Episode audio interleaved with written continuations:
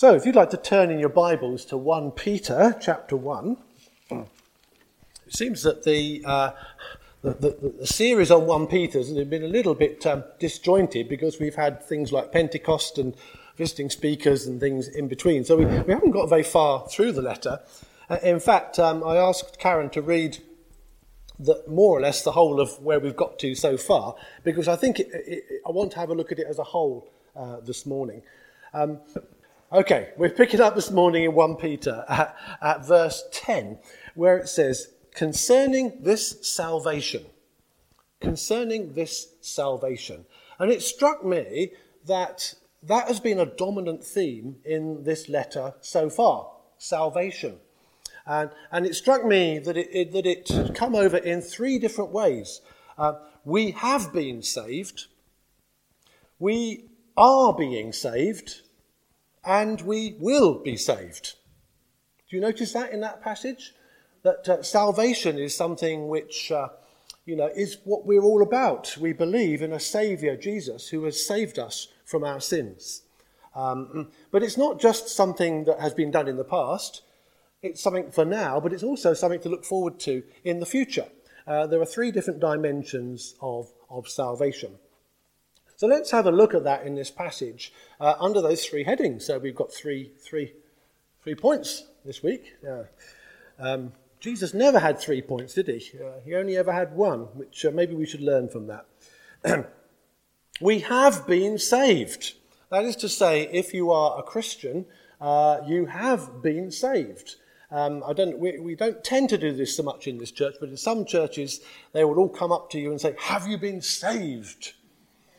Uh, and um, whatever language we use, have you been converted, whatever it might be, it's an important question. And that if we've come to trust the Lord Jesus Christ as our Saviour and Lord, if we've confessed our sins to Him, asked His forgiveness, uh, and received His Holy Spirit, we have been saved. Uh, and, and, we can, we've got a number of things in this passage, if you'd like to uh, look through the first uh, 12 verses of this chapter. Um, it talks about the cross. This is, this is where salvation has happened. It's a past event, 2,000 years ago for us. Um, but um, it, it, we have been saved because of what Jesus did on the cross, the finished work of Christ. It talks about his blood that has been sprinkled on us, just as in the Old Testament, the priest would sprinkle the blood of the offerings onto the sacrifices uh, uh, onto the people uh, to make them holy. The blood of Christ has been sprinkled on us. It talks about his great mercy. Uh, it talks about the new birth. And again, we might use the language, have you been born again? Uh, whether you're familiar with that language or whether you find it a bit hackneyed, uh, we, we, if we have been saved, we have been born again to a new life, whichever terminology you prefer.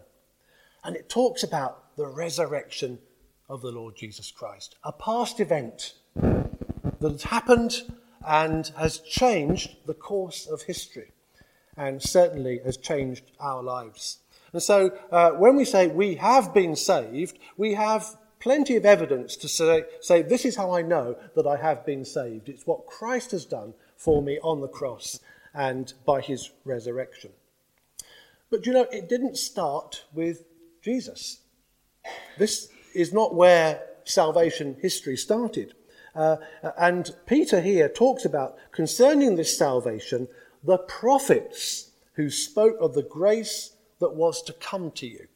Um, you see, it wasn't a surprise, really, or it shouldn't have been a surprise when Jesus appeared in, in Israel and Palestine uh, 2,000 years ago.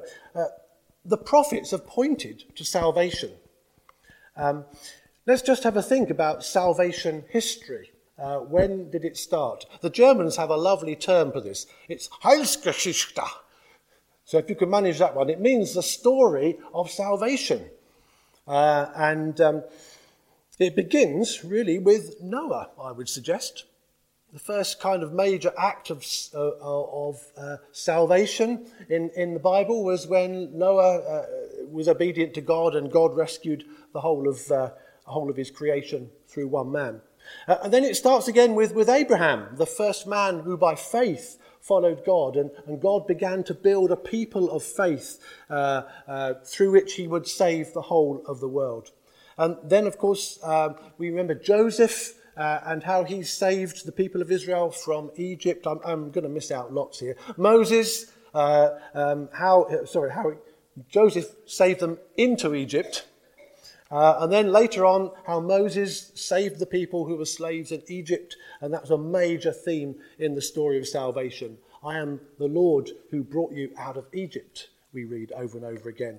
And then Joshua, the one who brought them into the promised land and, and created a people, a community in, in that land.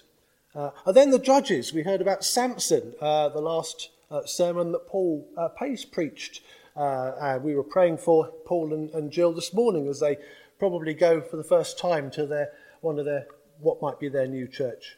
Um, but Samson and the judges uh, were all sent as saviours to save people. Samuel, the prophet, and then King David, and then the kings, and so on and so forth. And we could remember Nehemiah and Ezra, people like that, right the way through to um, when Jesus come. But Peter, Peter goes on to say that the prophets who spoke of the grace that was come to you, and later on he says, trying to find out the time and the circumstances to which the Spirit of Christ in them was pointing. So all of these prophets did not act of their own volition. They, they spoke because the Spirit of Christ was working in them, even though Jesus had not at that point been born as a human being, Jesus of Nazareth. But his spirit was working through all these people for thousands of years. But what did the Spirit of Christ predict? The Spirit of Christ predicted the sufferings of Christ and the glories that would follow. So, over the Old Testament, uh, we do have uh, predictions of, of salvation and, and future hope and future glory, but also predictions of suffering. Just to take a few very well known passages, let's just read a few verses from Isaiah chapter 53. Words that will be very, very familiar to all of you. This was written by the prophet Isaiah as he was uh, as he was led by the Spirit of Christ some 700 years before Jesus came. Who has believed our message? And to whom has the arm of the Lord been revealed? He grew up before him like a tender shoot, and like a root out of dry ground. He had no beauty or majesty to attract us to him, nothing in his appearance that we should desire him. He was despised and rejected by men, a man of sorrows and familiar with suffering like one from whom men hid their faces. He was despised, and we esteemed him not. Surely he took up our infirmities and carried our sorrows. He was pierced for our transgressions. The punishment that brought us peace was upon him, and by his wounds we are healed. We all, like sheep, have gone astray and the Lord has laid on him the iniquity of us all. I just abridged that very slightly, but isn't that amazing? Those words were written 700 years before Jesus. And uh, we were discussing at our house group um, a little while ago, and I've had long discussions with Mike. Why isn't it that the Jewish people, when they read this, can't see that it's about Jesus? And, and, and I think we concluded that they do probably know it is about Jesus, but they don't want to realize it. They don't want to accept it. Here is Isaiah by the Spirit of Christ pointing to the Christ who would suffer. But what about, um, what about this? Hosea. Hosea chapter, chapter 6. Just a few verses which are not terribly well known. But the, if you look through the Old Testament, there's not very much that points to resurrection. There's not very much understanding of the afterlife at all. It was just a shadowy place called Sheol. But here in Hosea, listen to these verses. Come, let us return to the Lord. And that's a call to all of us. He has torn us to pieces, but he will heal us. He has injured us, but he will bind up our wounds. After two days, he will revive us. On the third day, he will restore us that we may live in his presence. Isn't that fantastic? That the prophets are pointing to the, not only the death of Jesus, but also his resurrection as they were led by the Spirit of God. And, and the psalmist as well. Listen to just some words from Psalm 22. My God, my God, why have you forsaken me? Uh, when Jesus cried out those words on the cross, he was, his hearers would have been in no doubt that he was referring to this Psalm, Psalm 22. He says, All who see me mock me, they hurl insults, shaking their heads. He trusts in the Lord, let the Lord rescue him. Um, I am poured out like water, and all my bones are out of joint. My strength is dried up like a potsherd, and my tongue sticks to the roof of my mouth. A band of evil men has encircled me. I can count all my bones. They divide my garments among them and cast lots for my clothing. That's a psalm of King David, a thousand years before Jesus. And there, the prophets, by the Spirit of Christ, are pointing to Jesus. We could look at Psalm 69. We could look at many places through the Old Testament. In fact, we could spend all morning just finding references how the prophets have pointed. But I want to ask this question Did the prophets understand exactly what they were saying? Did they understand how their prophecies would be realized? I think not. I, th- I think they, they would have probably not really understood uh, exactly the implications of what they were saying. They were speaking as they were carried along by God. They just brought whatever God uh, told them to say. Sometimes it landed them in deep water. Uh, Isaiah was cut in two, we believe. Um, but they spoke as God enabled them. The Spirit of Christ was pointing them to say things which wouldn't be fully understood for many centuries to come. And I wonder when we speak today, are we aware of what we're saying? When Jesus looks down from the cross at, at the people and he said, Father, forgive them, for they do not know what they're doing. Yeah? I'm sure that we, we, we act in ignorance a lot of the time. We don't really know how what we do and say fits into the big scheme of things. And that can be a negative thing. Things that we say which are harmful, or it could be a positive thing that maybe we say something which becomes incredibly significant to somebody at some point in the future. Isn't that, uh, there's a lot of hope there, isn't there? Even though there's a warning. And I, and I think these prophets just uh, spoke as God uh, led them and they wrote down what they believed God had given them. And then they left it to God to deal with the um, consequences. Now, actually, let's go back to 1 Peter because uh, in verse 12 it says, It was revealed to them the prophets, that they were not serving themselves, but you, when they spoke of the things that you have now been told. This letter is to you. Uh, remember, the letter of Peter is, is written to the scattered people of God. Uh, Jewish people initially, and now uh, non Jews are, are, joining the churches and the gospel is spreading.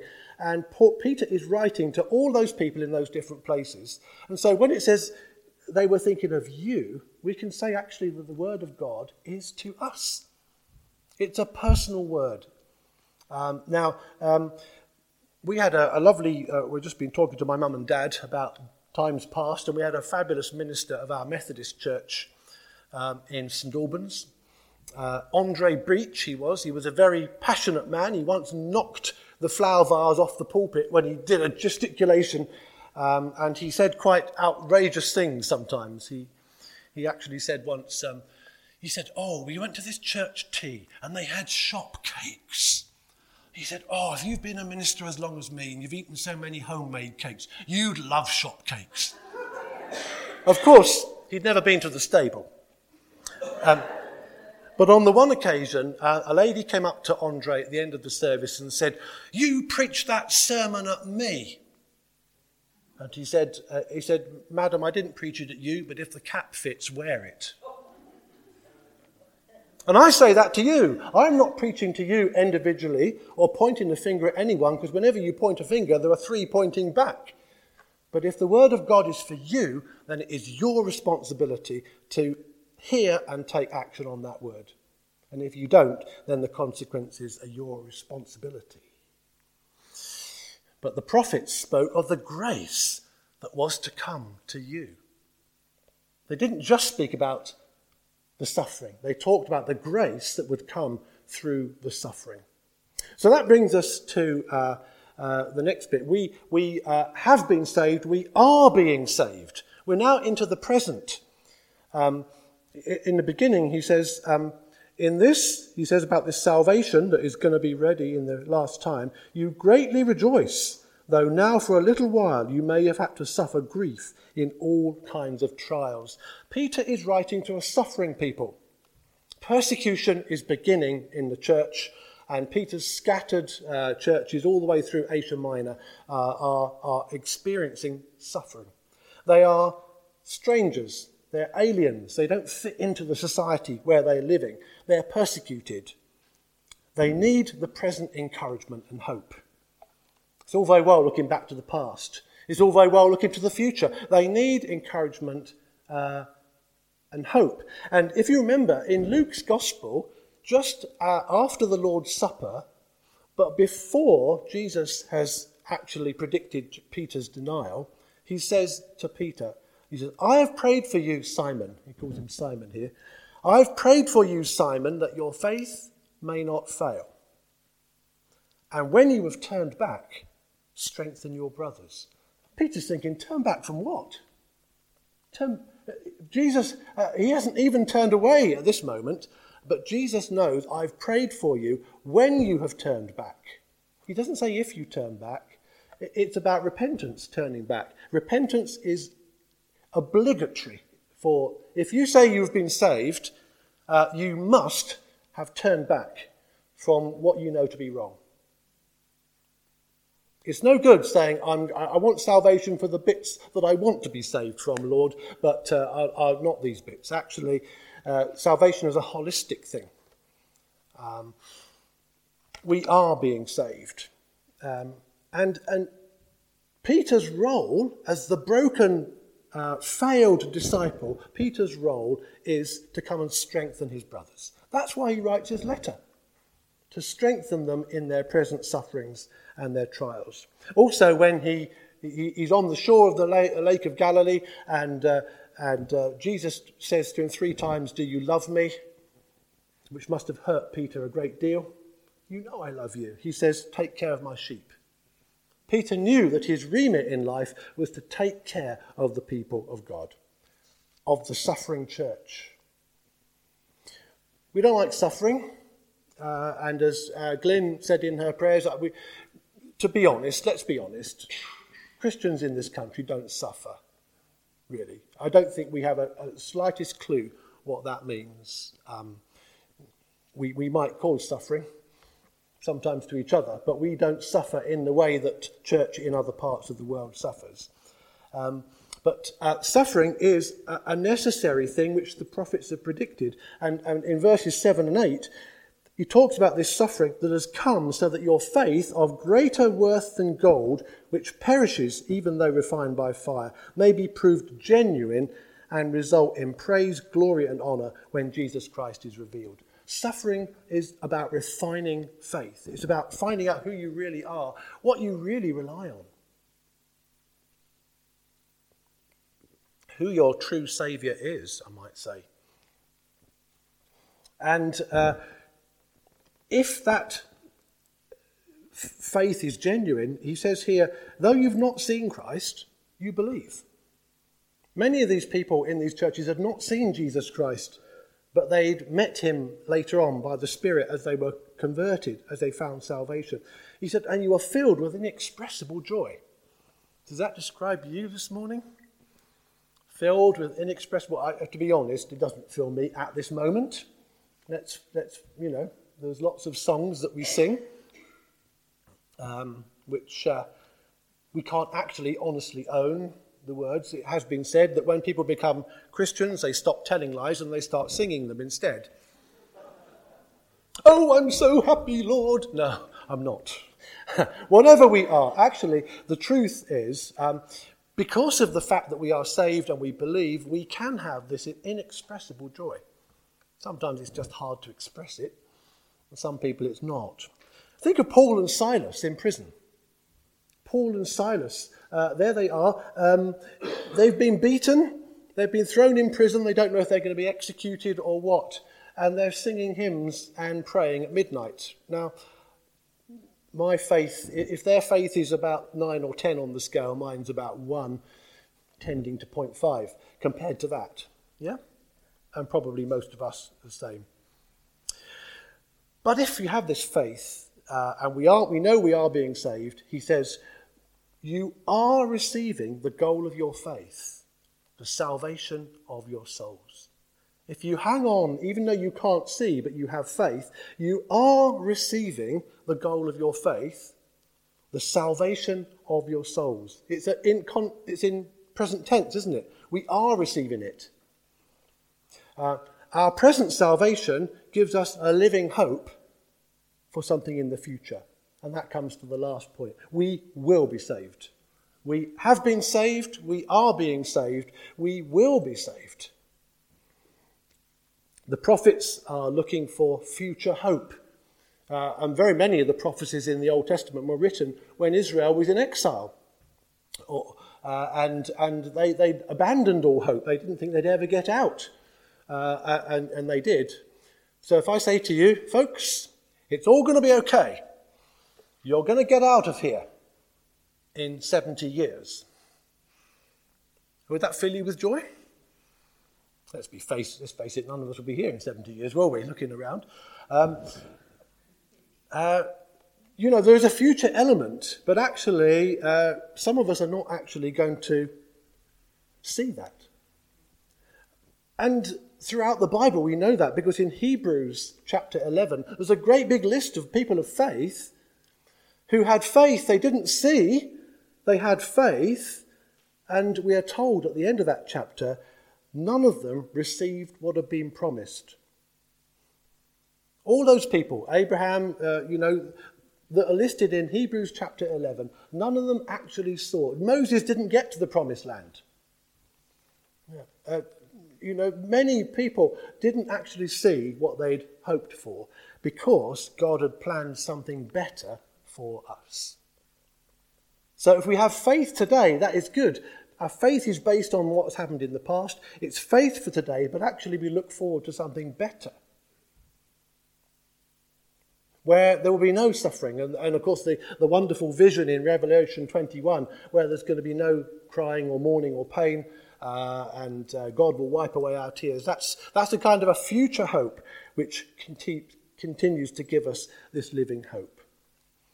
Um, but I think actually, when you think about this, as Peter says here, we're, we're privileged to be living in the last days. You might not think so. You might not think so, but we are in the last days because we, are in that period where um, the gospel has been preached, Christ has been revealed, the Holy Spirit has been poured out.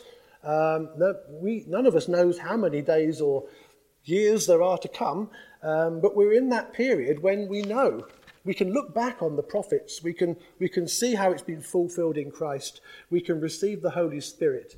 Uh, and uh, it says even angels long to look into these things. And yet we have been given the privilege of given salvation today. Um, let's just have a look at uh, verse 5. It talks about praise be to the, our God um, about the inheritance which is kept in heaven for us, who by through faith are shielded by God's power until the coming of the salvation that is ready to be revealed in the last time. That is finally when God brings his fulfillment in uh, to the whole of creation, uh, comes to its climax and its, and its final purpose. But we are living in those last days, and we need to be uh, alert. We need to be ready. Um, but we need to hold on to faith. As well as keeping our eyes on the future, we need to keep our eyes on the faith, the, the historical basis for our faith. We have been saved because of what Christ has done. So when you're going through uh, the fire, remember actually, this doesn't depend on how good you are now, it depends on what Christ has already done. But we're not a backward looking people, we're a forward looking people. Do you see? It's got, you've got to get these three together. We have been saved, we are being saved, and one day we will be saved fully. Uh, salvation is now, but not yet. There's always going to be that element. Don't you long for that time when there's no more arthritis, when there's no more arguments, when there's no more dictators, when they're put in their place? Don't you long for that time? Indeed. Well, it will come.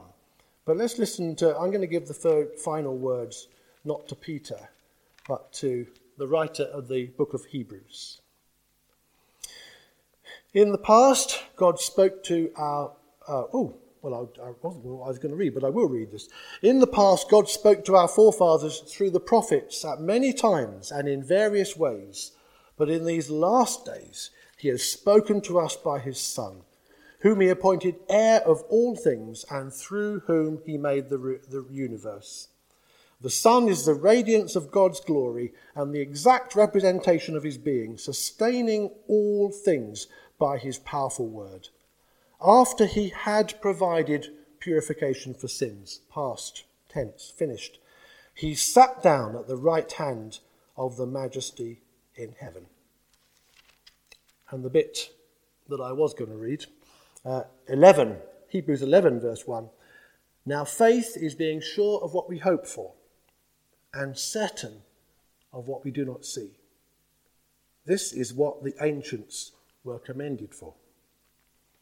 I wonder if we'll be commended for that same faith, brothers and sisters. We have been saved. We are being saved, and one day we will be. And we need to live that out and uh, live and behave as people who've been sprinkled with the blood of Christ. Precious blood.